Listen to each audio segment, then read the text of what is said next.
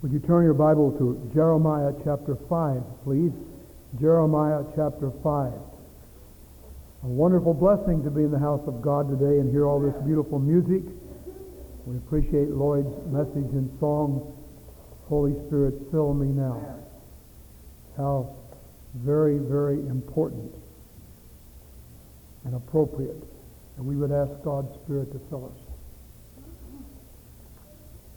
Let's bow together in a moment of prayer, please.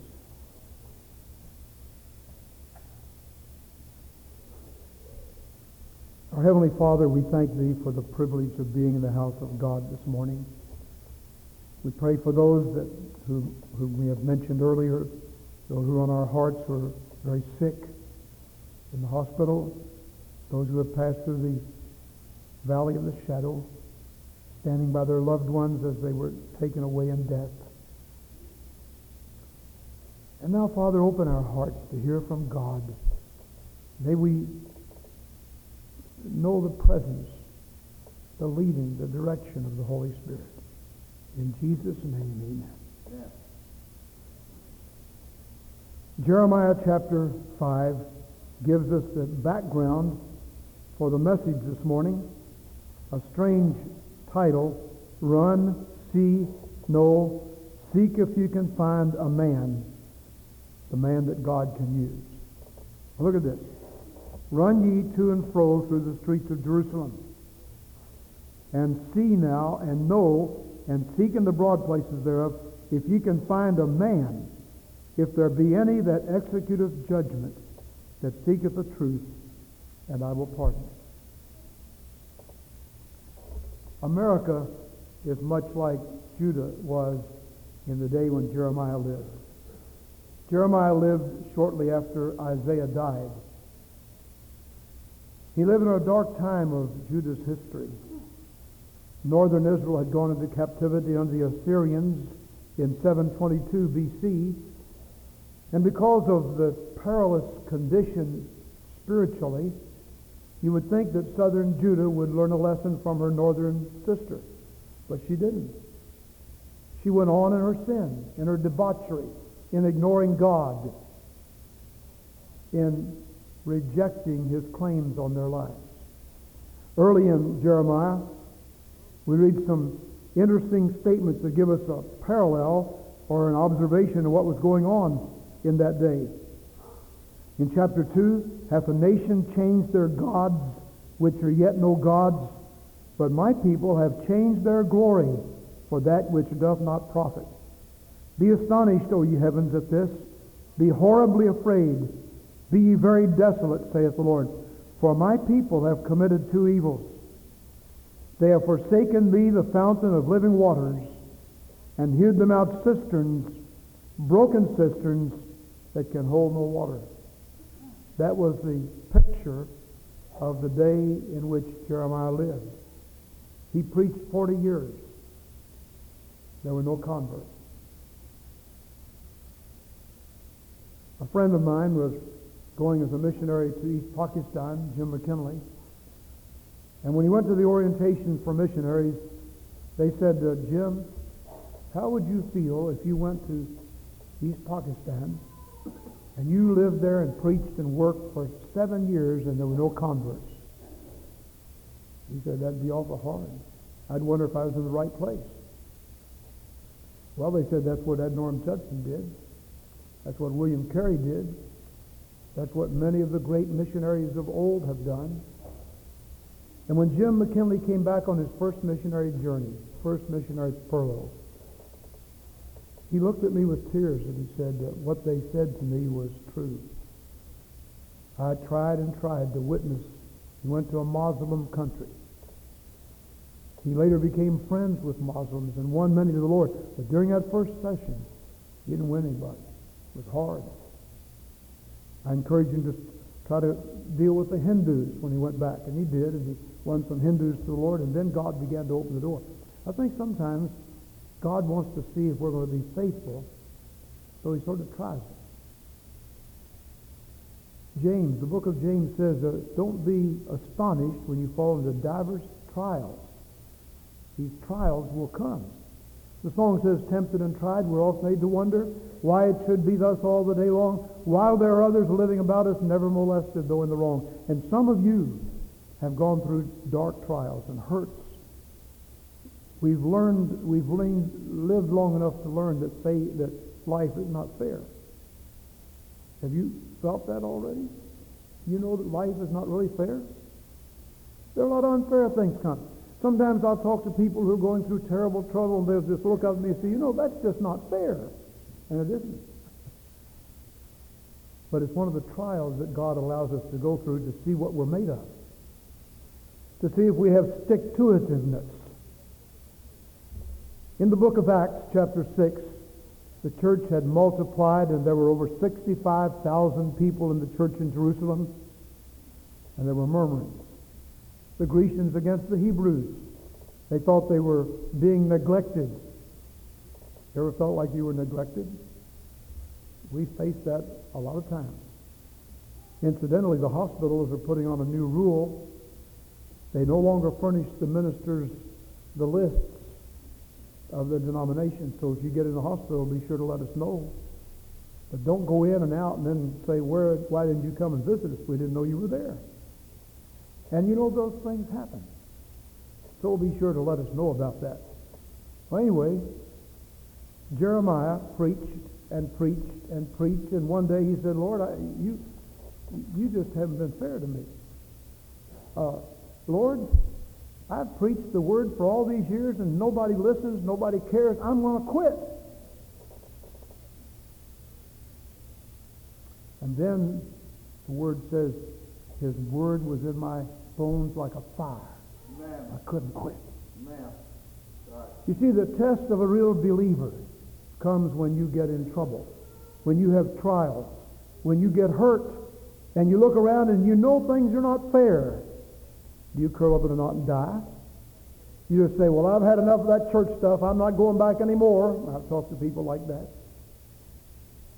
Or do you go to the Lord and say, Lord, I don't understand it, but I trust you. Amen. Yea, though I walk through the valley of the shadow, the shadow of pain, the shadow of misunderstanding, shadow of illness, the shadow of trouble, the shadow of death itself. I will fear no evil. Thy rod and thy staff will comfort me.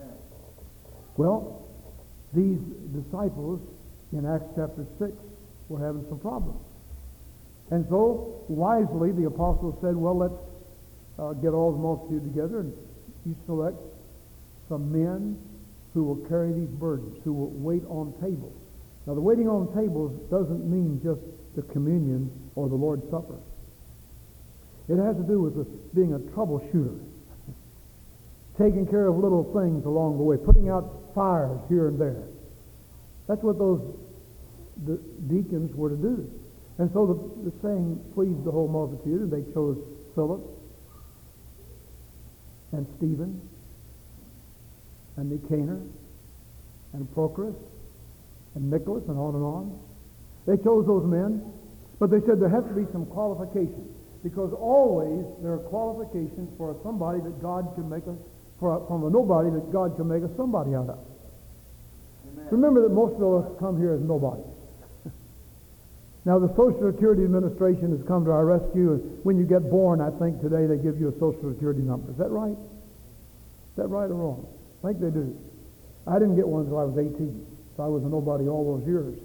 Now everybody gets here as somebody to Uncle Sam. But you're still a nobody until you begin to show forth some qualifications that God can use to make you a somebody. And so the apostles said to the people, here are the men, the kind of men you to choose. Number one, men that are of honest report. That means on the outside. People look at them, they, they respect them. Amen. They, they honor them. They know who they are. And uh, they, they're, they're that kind of people. And then men that are filled with the Holy Spirit. Amen. The evidence of being full of the Holy Spirit is a soul-winning zeal. You see, the Holy Spirit doesn't come into our lives to make us clap our hands and jump up and down and excite and speak in other tongues and so on. Uh, the Holy Spirit doesn't come to make you feel good. The Holy Spirit comes to give you witness power Amen. so you can right. tell other people about Jesus and pass the torch on to others. And then men that are filled with wisdom. Where do you get wisdom? In James chapter 1, if any of you lack wisdom, let him ask of God who giveth to all men liberally and upbraideth not, doesn't scold. So if you need wisdom, here's how to get it. Number one, ask God. And you know what God will tell you? Read the Word. Paul said one day to Timothy, you have been wise unto salvation because you were taught the Scriptures from your childhood. Amen. You get wisdom from the Bible. Billy Graham has told people for years, read a chapter from Proverbs every day. One a day, every month. You'll read the book of Proverbs through over and over and over again, and it will assimilate into your life, and you'll have some of God's wisdom. Without even knowing it. It's there. And so these men were to be men filled with the Holy Spirit, filled with wisdom. That is, they read the Word. They believed the Word. They tried to put it into life. And then fourthly, these were to be men who were appointed to be, to be appointed over business. Now keep in mind that this board of deacons were never a board of deacons. They were a body. They were never a board that ran anything. They were rather people that surrounded the apostles and assisted them. Amen. Right. That's what deacons are. Amen. Some churches have the idea, well, here comes some wealthy man in here. He's a bank president or he's this or that or the other. And boy, he's good. I'm glad he's a Baptist. We'll elect him as a deacon. He has no business being a deacon any more than a monkey does. A deacon is somebody of honest report, full of the Holy Spirit, full of wisdom, who is available to be appointed over this business. He's not in charge. He is ready to be appointed. Amen. Right. That's what these men were. Two outstanding of, of them, two outstanding men were Stephen and Philip. Stephen was the first Christian martyr. He went out on the streets of Jerusalem and began to talk about Jesus and tell his testimony. And uh, they arrested him. They do that today sometimes. And they put him on trial.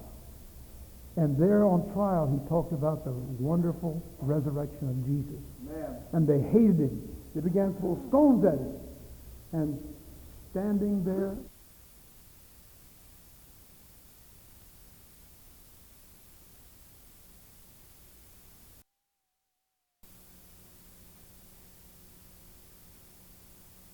to throw those stones was a young man from Tarsus named Saul. And as Stephen was dying, he said, I see Jesus, and he's standing at the right hand of the Father. And Saul never could get right away from those words. They killed Stephen that day, first Christian martyr. Saul went a few days later to Damascus to get to kill some more Christians over there, and all the way he heard, I see Jesus, I see Jesus. Amen. Where did he get that? Right. From the mouth of that deacon who was fearless in the face of the crowd. Ten miles outside the ancient city of Damascus, Saul heard a voice, Saul, Saul, why do you persecute me? He said, Who are you, sir? I am Jesus, whom thou persecutest. It is hard for thee to kick against the pricks. And Saul said, Lord, what will you have me to do? He surrendered to the Lord. And God began to use him. Another one of those men was Philip. And Philip went down to Samaria and preached in a revival, and great people, many people were getting saved, and there was a great excitement, wonderful enthusiasm. And the Bible says in chapter 8, there was great joy in that city. When Jesus comes, there's great joy. Amen. There's enthusiasm. There's a holiness about it. One of the uh, blessings of the Billy Graham crusade, and the meeting is in Cincinnati this week. Remember Billy Graham in prayer. 83 years old, and he keeps on going. Amen. And Bev Shea is 93, and he keeps on singing. Amen. They didn't say, well, I'll tell you, I'm going to let the younger group do it. I'll just lean back and do nothing. Shame on you old people. How dare you ever think that you turn everything over to some young people?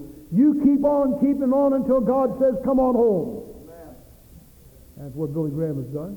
And one of the, one of the blessings of the Billy Graham crusade, it makes people God come. And you go to those crusades, and not everybody goes are Christians. And they're certainly not all Baptists. They're different denominations, and, and some nothing. And yet there's a fellowship when you go and you enjoy being with each other. That's what happens in the Christian economy. And that's what was happening in Philippi, in, the, in Samaria, when Philip was there. Then all of a sudden, God said, Philip, I need you somewhere else. I know you're having a great time here. Many people are getting saved. You come on. I have one an appointment for you down on the road to Gaza. Now, Philip didn't argue. He said, All right, Lord, I'll do it. O B E D I E N C E. Obedience is the very best way to show that you believe. And Philip got up and did what God said. He went down there on the road to Gaza. and Here came a great, richy, rich, fancy chariot. A great statesman. The Ethiopian eunuch, maybe Secretary of State down in Ethiopia. Somebody really important. And he was coming along, he was reading the Bible. He was reading from Isaiah 53. and Philip had the audacious boldness to say, hey, do you understand what you're reading? the man said, how can I unless somebody tell me? And Philip climbed up in that chariot, that rich chariot, that statesman chariot. I don't know what happened to all the bodyguards. They must have stood in wonder. God told Philip to do it, and he did it. He got up there, sat down beside him, and began to preach from Isaiah 53, Jesus. Amen. And in a little while, that man gave his heart to Christ. Now, all along, while Philip was telling him how to be saved, he was stressing the importance of being baptized. You know, you don't have to be baptized to be saved, but anybody gets saved and doesn't want to be baptized, something wrong with them. Right. They, they're disobedient to the Lord. And so uh, Philip told him about being baptized. And all of a sudden they came to a body of water, and the eunuch said, Stop the chariot. There's some water. Why cannot not I be baptized? And Philip turned to him in wonder and said, Do you believe with all your heart that Jesus is the Christ and he's risen from the dead? I believe. They went down into the water. Now I want you to notice. He didn't get a little handful of water and sprinkle it on his head. He didn't get a little bit of water and put it on his forehead. They went down into the water. He baptized them. They came up out of the water. Every time you see baptized in the Bible, remember it's a transliteration. It's not a translation. It's a transliteration. The Greek word is baptizo. A translation of that is dip. Years and years ago, one translation of the one version, version of the Bible came out, and every time you see baptized, they they put uh, immerse. Well, it was an unpopular group uh, uh, translation because Catholics didn't like it, the Lutherans didn't like it, the, ba- the Methodists didn't like it, and none of the others liked it because they followed the practice of the Catholic Church in sprinkling. I'm not being critical, I'm just telling the truth. Tell them what the Bible says. The Bible says they went down and he baptized them. And they came up out of the water. And then the Spirit called away Philip, and the eunuch went on down to Ethiopia, started a church, and there's a great Christian group down there started by that Ethiopian eunuch. That was the kind of man God could use. A man filled with the Holy Spirit. A man filled with the wisdom of God. A man of honest report. And a man who was available to be appointed. He didn't argue. He just said, yes, I'll do it. In closing, I want to mention just four characteristics of the man that God can use. Run ye, uh, Jeremiah said, run ye to and fro through the streets of Jerusalem. See if you can find a man, anybody, that will stand in the gap and make up the hedge. The man God can use is a fearless man. He's not afraid of what the crowd will think. He's not two-faced to say one thing to one group or another thing to another group. He just says, this is what I know the Bible teaches. I'm going to stand here. Period. Just do it. I heard the other day about a, a man that got off, uh, off spiritual, off his spiritual balance, if he ever had one. And he got all upset with uh, another pastor another, another church. He went over and got some some of those deacons together and began to feed them all kinds of garbage. And the deacons turned against their pastor. The pastor had to resign because that man was filled with the devil. That can happen. So be very careful. You do not touch the Lord's anointed. Amen. Right. Well, a man that God can use is going to be fearless in the face of all kinds of problems. Fearless. Number two, going to be farsighted. Stephen saw the need of telling about Jesus, and he told about Jesus fearlessly and farsightedly wanting to win as many to Christ as possible, and he died doing it. Are you willing to do that? Jesus said, you cannot serve me if you're not willing to take up your cross and deny yourself. Denying yourself doesn't mean having a Lenten experience where you don't eat very much, or, or a Ramadan experience where you eat early breakfast and then go all day without any food and then eat late at night. That's not, that's not fasting. The spiritual fast is getting so busy doing the work of the Lord that you don't have time to take care of minor things. That's the real fast. And so that's what they did. They were far-sighted, seeing the need in people's lives. And today we need some far-sighted people who will look down the corridor of the years ahead. Listen, the great blessings of God on this church have been wonderful. Wonderful. Right while we're preaching here today and you're listening and, and, and praying and singing, over 200 people who have sat where we sit are out there telling the gospel around the world, Amen. here and there. And many of them have gone, they have larger churches than ours. Holly Miller will be with us a little while during the anniversary revival.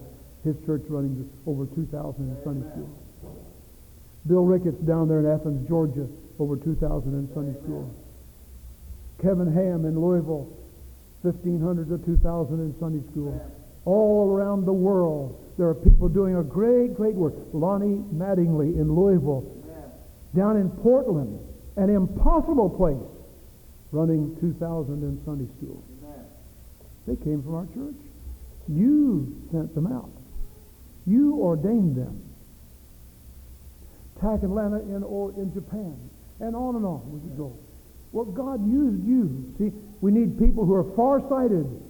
E.L. Holmes was one of our early deacons. Some of you remember him. E.L. Holmes said in a deacons meeting one day, years ago, when we were in the first building, he said, I pray that this church will have the vision to see young people called out from our church and that we will support them in their mission field. We're doing a little bit of that, not as much as we ought to, but some.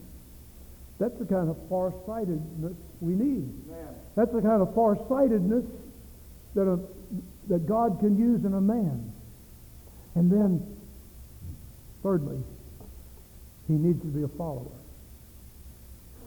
You remember that Stephen and Philip were both followers of the apostles. One of the qualifications was a man that could be appointed over this business. Not somebody that tells everybody what to do.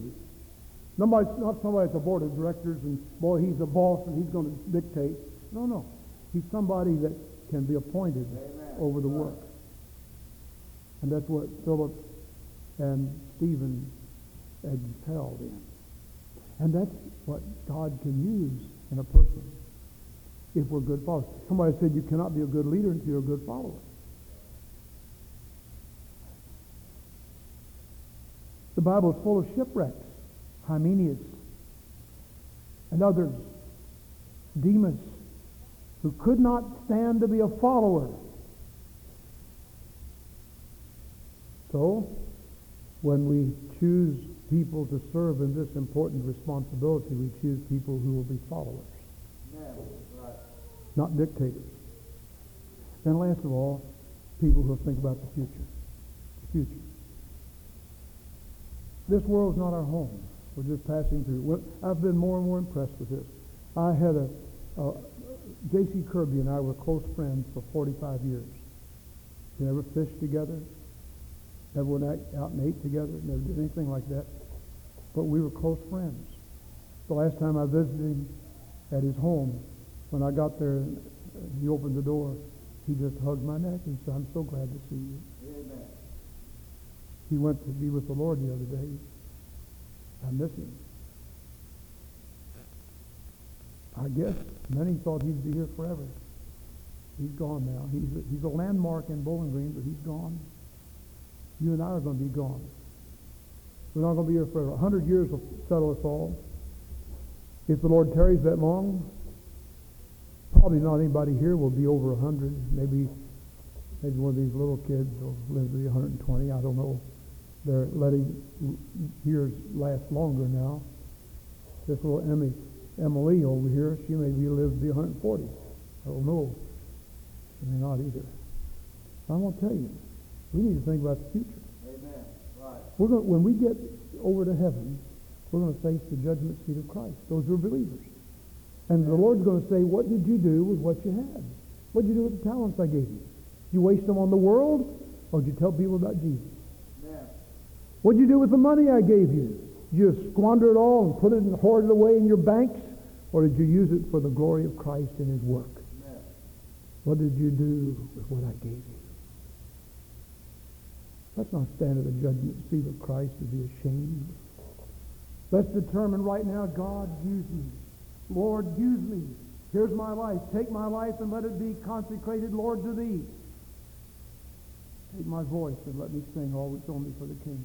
I've never heard, I don't know whether he does or not. I don't, I'm not a policeman. I don't follow Lloyd around. But I've never heard him sing anything that didn't honor Jesus. Amen. He never sings these little. He doesn't sing some song that nobody ever heard of in some foreign language and yodel around and all that. He just gets up and sings about Jesus. Amen. And you can always get blessed as he sings. Right. Chris Mansfield does the same thing. Amen. I'm going to tell you, use your gift for the Lord. Whatever he's given you, use it for God. You've got a cup of cold water? Give it in the name of Jesus. Amen. God will bless you. And you know what will happen to them? The Bible says, They that be wise shall shine as the brightness of the firmament, and they that turn many to righteousness as the stars forever and ever. And you know what they're going to do? They're going to start glowing for the Lord. And they'll be somebody that God can use in a marvelous and magnetic way. And they'll be out there shining for the Lord all through life and over into eternity. Amen. This little light of mine, I'm going to let it shine. Let it shine till Jesus comes. I'm going to let it shine. They that be wise shall shine as the brightness of the firmament, and they that turn many to righteousness as the stars forever and ever. Amen. Let's do it. Let's do it for Jesus' sake. And God will make your life worthwhile. May we pray. Our Father, we thank you that life can be lived in the shallows or it can be lived on the mountains. We can be a dull drum or we can be a bright shining star. We pray you will make us men and women that God could use. Right in this place right now, stir the hearts of every one of us. And we would say, Lord, what wilt thou have me to do? I'll do it until Jesus comes. And Father, somebody here who has never been saved, help him to come to Christ. In Jesus' name, amen. Let's stand, please.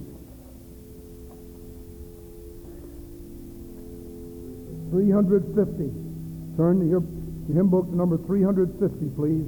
I can hear the Savior calling, "Take thy cross and follow me." The invitation is very simple. First of all, if you're not saved, you've never given your heart to Christ, let me encourage you to come today. Just say, I want to give my heart to Jesus today. I want Jesus to live in my life. You see, Jesus died on the cross for our sins. They buried him. But three days later, he came to life. He's a, he was resurrected. He's a living Savior. He wants to live inside of you, but you have to open the door. He knocks at the door, but you have to open. Will you do that? Then the invitation is for those who have been saved but have not been baptized, and you want to follow the Lord in baptism. You come. Or if you're a member of another church and God wants you here, you come. While we sing, while we pray, will you do what God tells you to do?